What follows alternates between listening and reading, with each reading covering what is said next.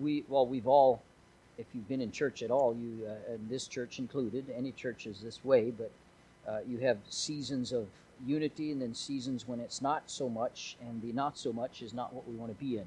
Amen. The unity, the time that folks are together and uh, working towards a common goal is such a blessing. In fact, Psalm 133, how good and how pleasant it is for brethren to dwell together in unity. And it is, it is a wonderful thing. It's one of the uh, one of the things I'm sort of basking in in our church right now is just the great spirit that we have. In fact, I had a we had a visiting preacher. Just this might bless your heart a little bit, like it did mine. But we had a visiting preacher a couple of uh, weeks ago, a missionary that came, and uh, he says, You don't go into many churches that have a, as good a spirit as your church does. Well, it was a great thing to hear. It's a, it's a blessing. And I agree, it's a, it's a good thing to have. Uh, God made us each differently with our talents, with our personalities, but then He commands us to labor together in the harvest.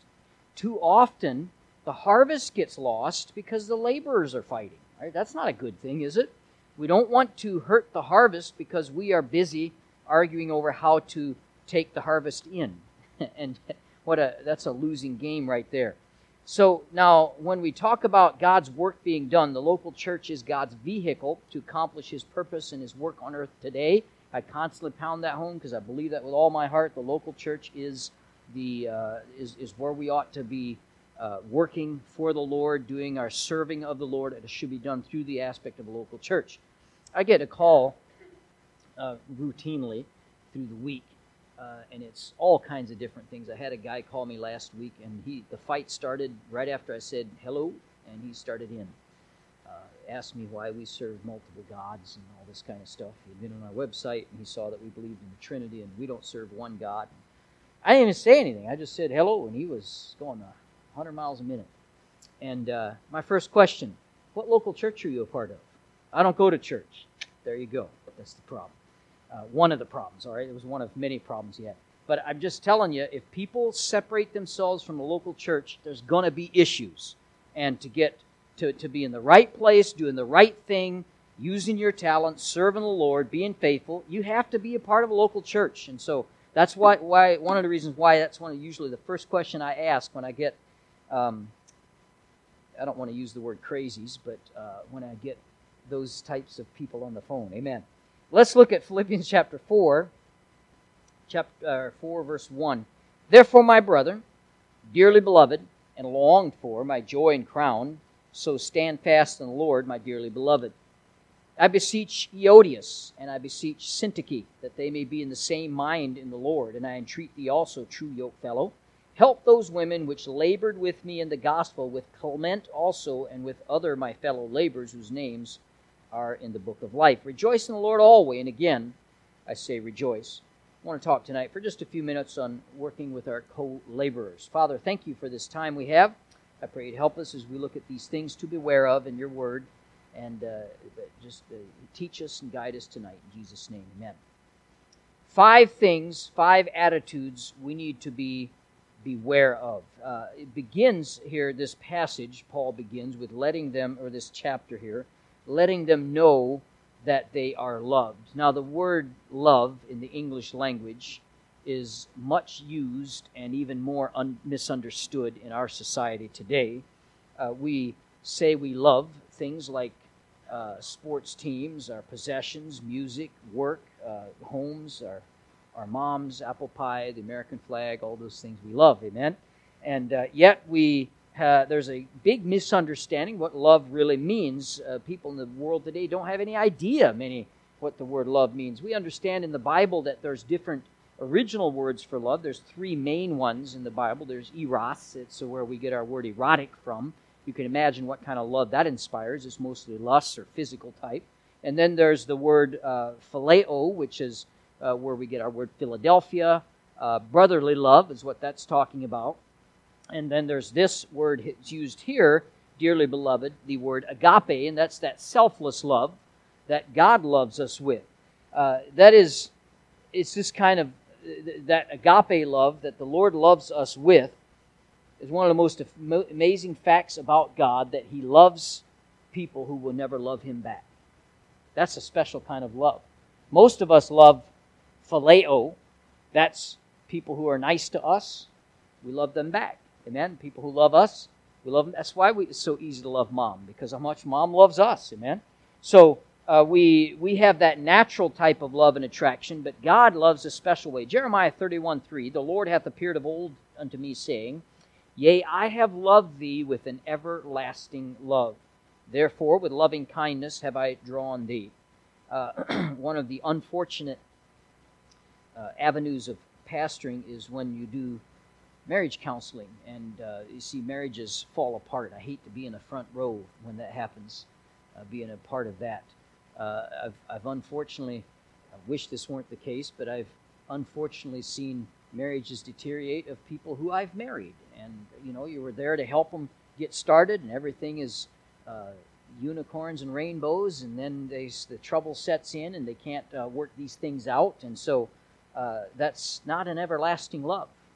Uh, they get married because we're so love each other. And then you, some years down the line, you got them in your office screaming at each other, wanting to kill each other. You know, no longer is that everlasting love. That's not God's love for us. God's love for us is everlasting, and He loves us whether we love Him back or not. Christ paid the penalty for our sins for people who will never ask forgiveness and be saved.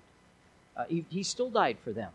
Doesn't mean they'll be saved or go to heaven, but I mean, He died for them whether they ask Him to forgive them or not. Uh, what, a, what a blessing that is. The Bible says plainly in 2 Corinthians 5:15 and that he died for all. Take that Calvinists. And that he died for all, okay? Uh, all means all. You know what all means in the Greek? It means all, okay? It's very simple, very easy for us to understand.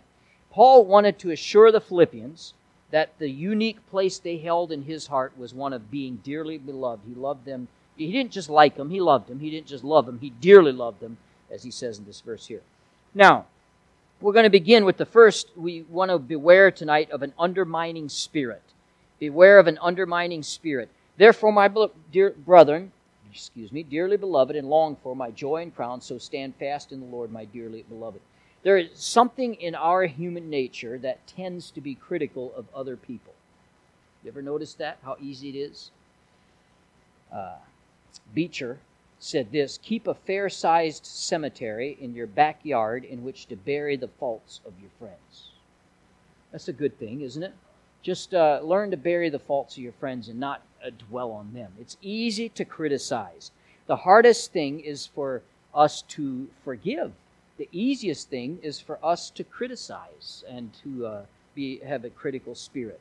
Now, it's easy to understand why lost people argue and criticize and and uh, they have nothing in common. They don't have any. Uh, remember, unity. By the way, let's step back just a second. I know I've beat this probably to death, but uh, unity, just to remind us again, unity is not us sitting across the table from each other and hashing out everything so uh, we make sure we agree on everything. Uh, little Larry and I just uh, were able to share a meal together a while back, so we use him as an example as we sit across the table and we all right, what do you believe about this? What do you believe about that? What do you believe about that's not what we did. I'm just saying, let's say we, we did this until we agreed on everything, and then now we're unified. That's not what unity the Bible's talking about. The Bible's talking about uh, as, as the same thing as we take these pianos. If you tune this piano to a standard, and then he goes over and tunes the other piano to the same standard, they don't tune to each other, but because they're tuned to the same standard, they're not in perfect tune with one another. That's Bible unity as he is in tune with Christ and I'm in tune with Christ, now we are in tune with each other. Bible unity is two spiritual people who can forgive, get along, work together uh, because they're both in tune with Christ. When you have two spiritual people and there's a problem, they work out that problem and they move forward. That's what spiritual people do. When you have two carnal people, or one of them is a carnal person, then that problem often gets blown out of proportion because a spiritual person always makes a big problem smaller. A carnal person always makes a small problem bigger. That's how it works. And it works that way in Christians. It works that way in families. It works that way in churches. And so, um, it's uh, we we understand. Back to what I was talking about here. Uh, the lost world doesn't have this kind of unity in tune with Christ. Christians ought to be different. Too often they're not. Okay, but they should be different uh, we, because those of us who are saved have a commonality in the Lord. We're brothers and sisters in Christ. So treat our brothers like we ought to, like we love them, like we should, like he said here, dearly beloved, my joy and my crown. And that unity ought to exist among God's people. Now, love for other Christians is an indication that a person is born again. The Bible says that in 1 John 3:14. We know that we have passed from death to life. That's salvation, okay? Death to life because we love the brother. That's uh, that's the indication right there. Somebody who claims to be a Christian but hates Christians or doesn't like to go to church. Too many hypocrites there. Doesn't want to be around God's people, but he claims to be a child of God. Something wrong there. Right? We know you're a, you've passed from death to life because you love the brethren. There should be a natural attraction to other Christians. All right? We must be careful not to just say the right things, but live out that love toward others. In 1 John 3:18, my little children, let us not love in word, neither in tongue, but in deed and in truth. Uh, this kind of love we ought to demonstrate to one another uh, beware of an undermining spirit. We don't want to have that type of spirit in the body of Christ. John chapter 13, verse 34. A new commandment I give unto you that you love one another as I have loved you, that you also love one another. By this shall all men know that you're my disciples if you have love for one another. Now, I am all for standards, okay?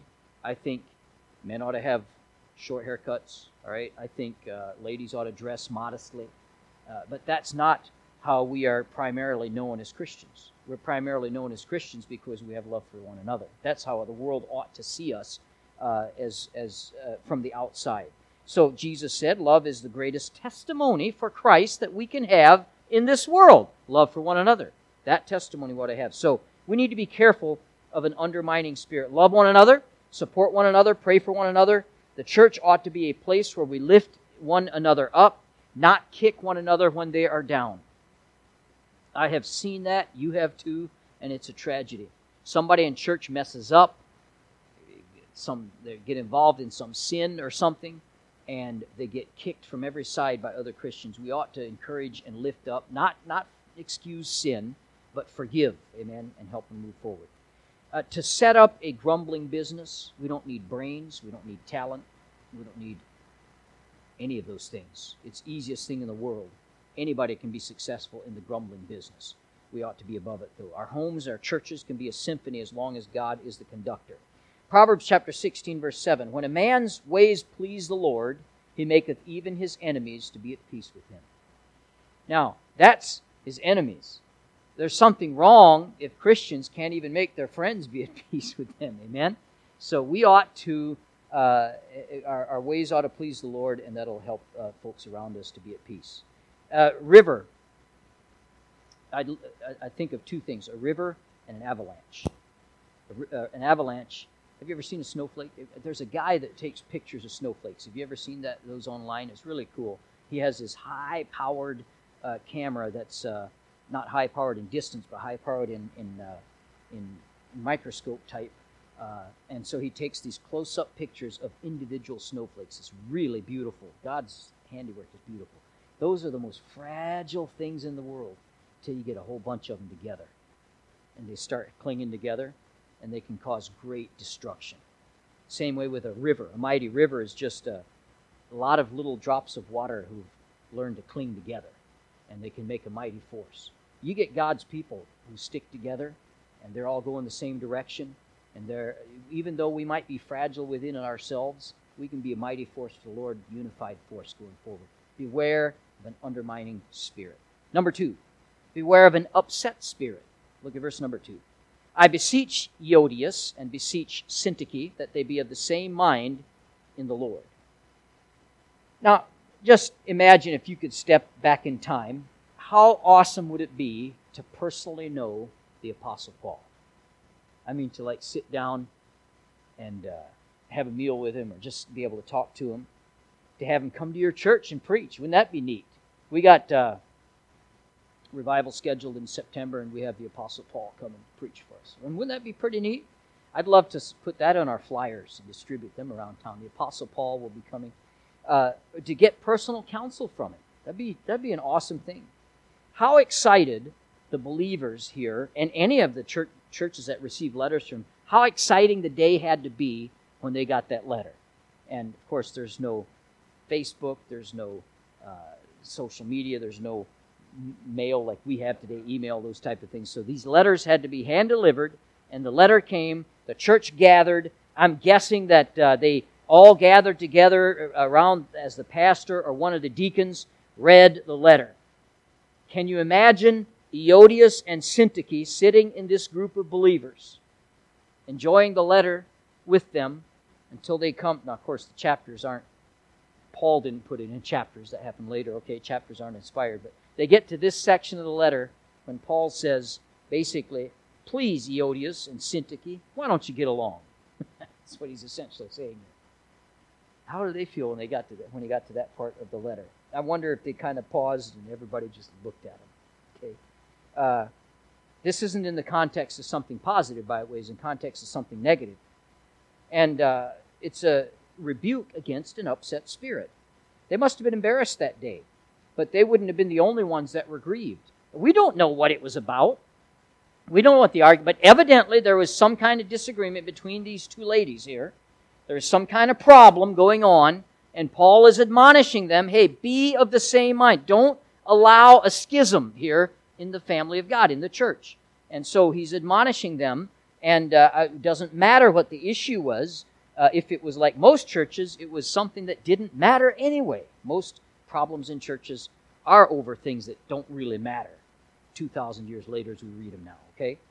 The Spirit of God is also grieved. They wouldn't have been the only ones. When an upset spirit prevails in the body of Christ, the Spirit of God is grieved. Ephesians chapter 4, if you want to turn there, just a couple of pages back, if you turn to your left. Ephesians chapter 4, verse 30. The Bible says, And grieve not the Holy Spirit of God, whereby ye are sealed unto the day of redemption. Let all bitterness and wrath and anger and clamor and evil speaking be put away from you with all malice, and be ye kind one to another, tender hearted, forgiving one another, even as God for Christ's sake hath forgiven you. Just be kind. I mean, you learned this in kindergarten. Be nice. You know what Jesus did? I love how. Uh, it was no, it was Peter. Peter, when he was preaching in Acts he summed up the whole ministry of Jesus. Remember what he said? He went about doing good. He was kind. He was a kind person. He was nice. Jesus was a nice guy. That's essentially what he's saying there. Now, of course, a lot more goes into that. But imagine if God's people were just nice, just nice, kind to one another. And the opposite, the reverse, the malice and all those things, that's what grieves the Spirit of God anger, clamor, evil speaking. So often, when there's a disagreement we're quick to react in anger and we flare up. We get defensive. Uh, Proverbs 26 21. As coals are to burning coals and wood to fire, so is a contentious man to kindle strife. You know what coals are to coals? They flare up, they burn more. You know what you uh, put when you put wood to a fire? Guess what happens to the fire? It gets bigger. It's got something more to burn now. So, a contentious man one that kindles strife, one that gets angry, one that's frustrated, one that constantly adds. You know, there's there's a, a, one person put it. Everybody everybody in the church walks around with a bucket. Everybody. You didn't even know it, but you carry it, walk around a bucket. You're carrying a bucket. In that bucket, you have one of two things. You either have water or you have gas. And when there's a fire, you're either going to be one of two types of people to throw water on the fire or to throw gas on the fire. This is a guy that throws gas on the fire the one that kindleth strife. Now, anger is just one letter short of danger. And when you enter anger, you're in the danger zone. James asks and answers the questions in, in verse uh, 1 of chapter 4 of James. From whence cometh wars and fightings among you? Come they not hence, even of your lust that war in your members? He said what many other places in Scripture says, at the heart of the problem is a problem with the heart. That's the problem, really. We have the wars and fightings and fussings and, and the contentions among believers, they come because of, they come from in here. They come from the warring in our own members. I think it's interesting here. This is a whole nother message, but, but uh, I'll just mention it. From whence come wars and fightings among you? Come they not hence even of your lust that war in your members? You know what? Have you ever heard the phrase hurt people hurt people? And that's exactly what that's saying. So here's somebody that's warring and fighting with other people. And the reason they're fighting with other people is because they have a war going on in themselves. Isn't this war, this fighting among you is coming from a battle within you? I've always tried, and this is a good thing for us to remember as a church, and I've always tried to remember as a pastor too, when somebody is ugly and somebody is nasty and there's somebody is uh, always trying to raise conflict, I, I try to step back a little bit and just remember there's something broken in that person. There's something going on in them. There's a heartache, there's a hurt, there's a pain inside. Oh, they don't want to look within. When you have a contentious person, it's all everybody else's problem. But the truth of the matter is that that fighting among you comes from fighting within you. It's something we need to remember. The problem is not without, it's almost always within. The more you grow up, the less you blow up. Okay? So here we see a contentious person. And uh, vengeance sometimes can seem sweet, but there'll still be a bitterness in your heart. We can justify our feelings of anger. We can think we have a right to vent and that person deserves what they get, but we're manifesting a spirit that is not of God when we are upset, when we are nasty to each other. James chapter 3, verse 14. But if you have bitter envying and strife in your hearts, glory not. I had to stop there too when I read that. Isn't it amazing? Some people do that. The bitter envying and strife. Don't be proud of it. You ever met somebody who's proud of their fighting ways? I don't get mad, I get even. Don't glory in it, okay? Uh, and lie not against the truth. This wisdom descendeth not from above, but is earthly and sensual and devilish. From where envying and strife is, there is confusion and every evil work. Isn't that the truth? Whenever there's envying, and we've unfortunately had seasons of that here, as we probably will again, unfortunately, because you know, if all of if, if, if we had no people here, we just had these chairs, we'd all get along. Okay? If it was just me, we'd all get along. But since there's people, and since I'm a person, we're not always going to get along in every area, so there'll be this again. But we know that we understand when there's strife in a church or a family, then there's confusion, and then there's evil work. That's where anger and bitterness comes from, and that's why we're to beware of an upset spirit. We shouldn't have that. Anger is devastating to unity. Anger is devastating to unity. Speak when you're angry, and you'll make the best speech you'll ever regret. Don't speak when you're angry. Have you ever heard? Hmm, this is painful. Have you ever heard yourself when you're angry? You ever been recorded when you're angry? Um, one time, I was an assistant pastor at that time, and uh, I called my pastor and he did not answer the phone. I just had to tell him something, and so I quickly told him on the voice message. And while I was talking to him, I noticed a couple of my kids doing something that they were not supposed to do, and it set me off because I had told them like a dozen times not to. They were ruining something or breaking something. I don't remember what it was all about now, but I lit into them after I got off this call and uh, really let them have it. And, and then I looked down and realized I hadn't hung up the phone. And so my pastor got that message. And uh, I had to come to him kind of humbly and a little bit sheepishly and apologize to him and tell him I made it right with my kids too. And and uh, it, I didn't want to listen to it, and I didn't listen to it. But uh, have you ever heard yourself in your anger? Um, I had a couple not long ago. Not that I want this at all ever, but they were having World War III, and I was trying to counsel them through some. But they would record each other and send me the recordings, and uh, uh, it's not a pleasant thing to hear yourself when you're angry. You aren't the person when you're angry that you are here on Sunday morning when you're greeting people and saying hi, how you doing, brother, and carrying the Bible. Because we get where again, anger is just a shy of danger, just one letter shy. Anger brings us into the danger zone, and so we need to be very careful. Don't let anger linger in your soul. Life is too short. Let's not let anger linger um, good question for you to for, for you to ask yourself even right now. Are you angry with anybody right now? Every moment that you're angry is a moment of joy lost. So, all right, that's only two. We got three to go. So, well, I guess we'll hit the next ones.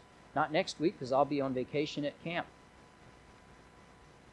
enjoying the time. Amen.